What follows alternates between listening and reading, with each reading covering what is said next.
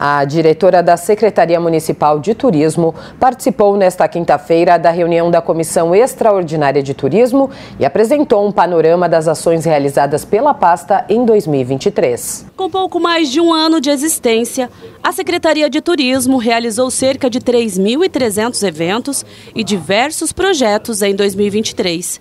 É o que explicou a diretora da pasta, Victória de Paula Magalhães, à Comissão de Turismo durante a apresentação do panorama anual.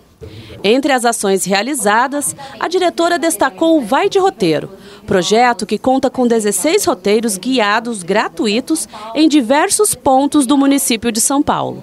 São Paulo é muito conhecido pelo turismo de negócios, então quando restituiu a Secretaria de Turismo, a ideia é que trabalhasse todos os pontos do setor. Então, turismo 360. Então, nós entregamos o Vai de Roteiro, a Turismo de Aventura, City Tour. Estamos entregando agora o novo Platum, que tem a vigência de 2024 e 2029 para a cidade, as metas que nós temos que realizar.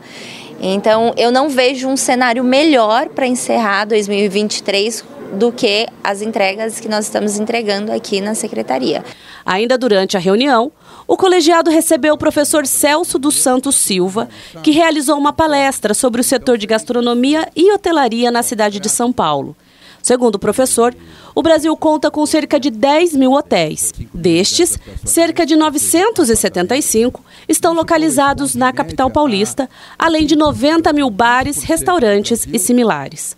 O professor explicou ainda que parte desses empreendimentos foram abalados com a pandemia causada pela Covid-19. Estamos retomando aí pós-pandemia, né? Foi um momento muito difícil para a hospedagem e alimentação em São Paulo, muitos fechamentos na área de alimentação quase 30%, de falecimento empresarial, na área de hotelaria em torno de 12%, mas estamos num processo evolutivo, as redes hoteleiras nacionais e internacionais se desenvolvendo, os hotéis independentes também se organizando, as franquias de alimentação em processo de crescimento.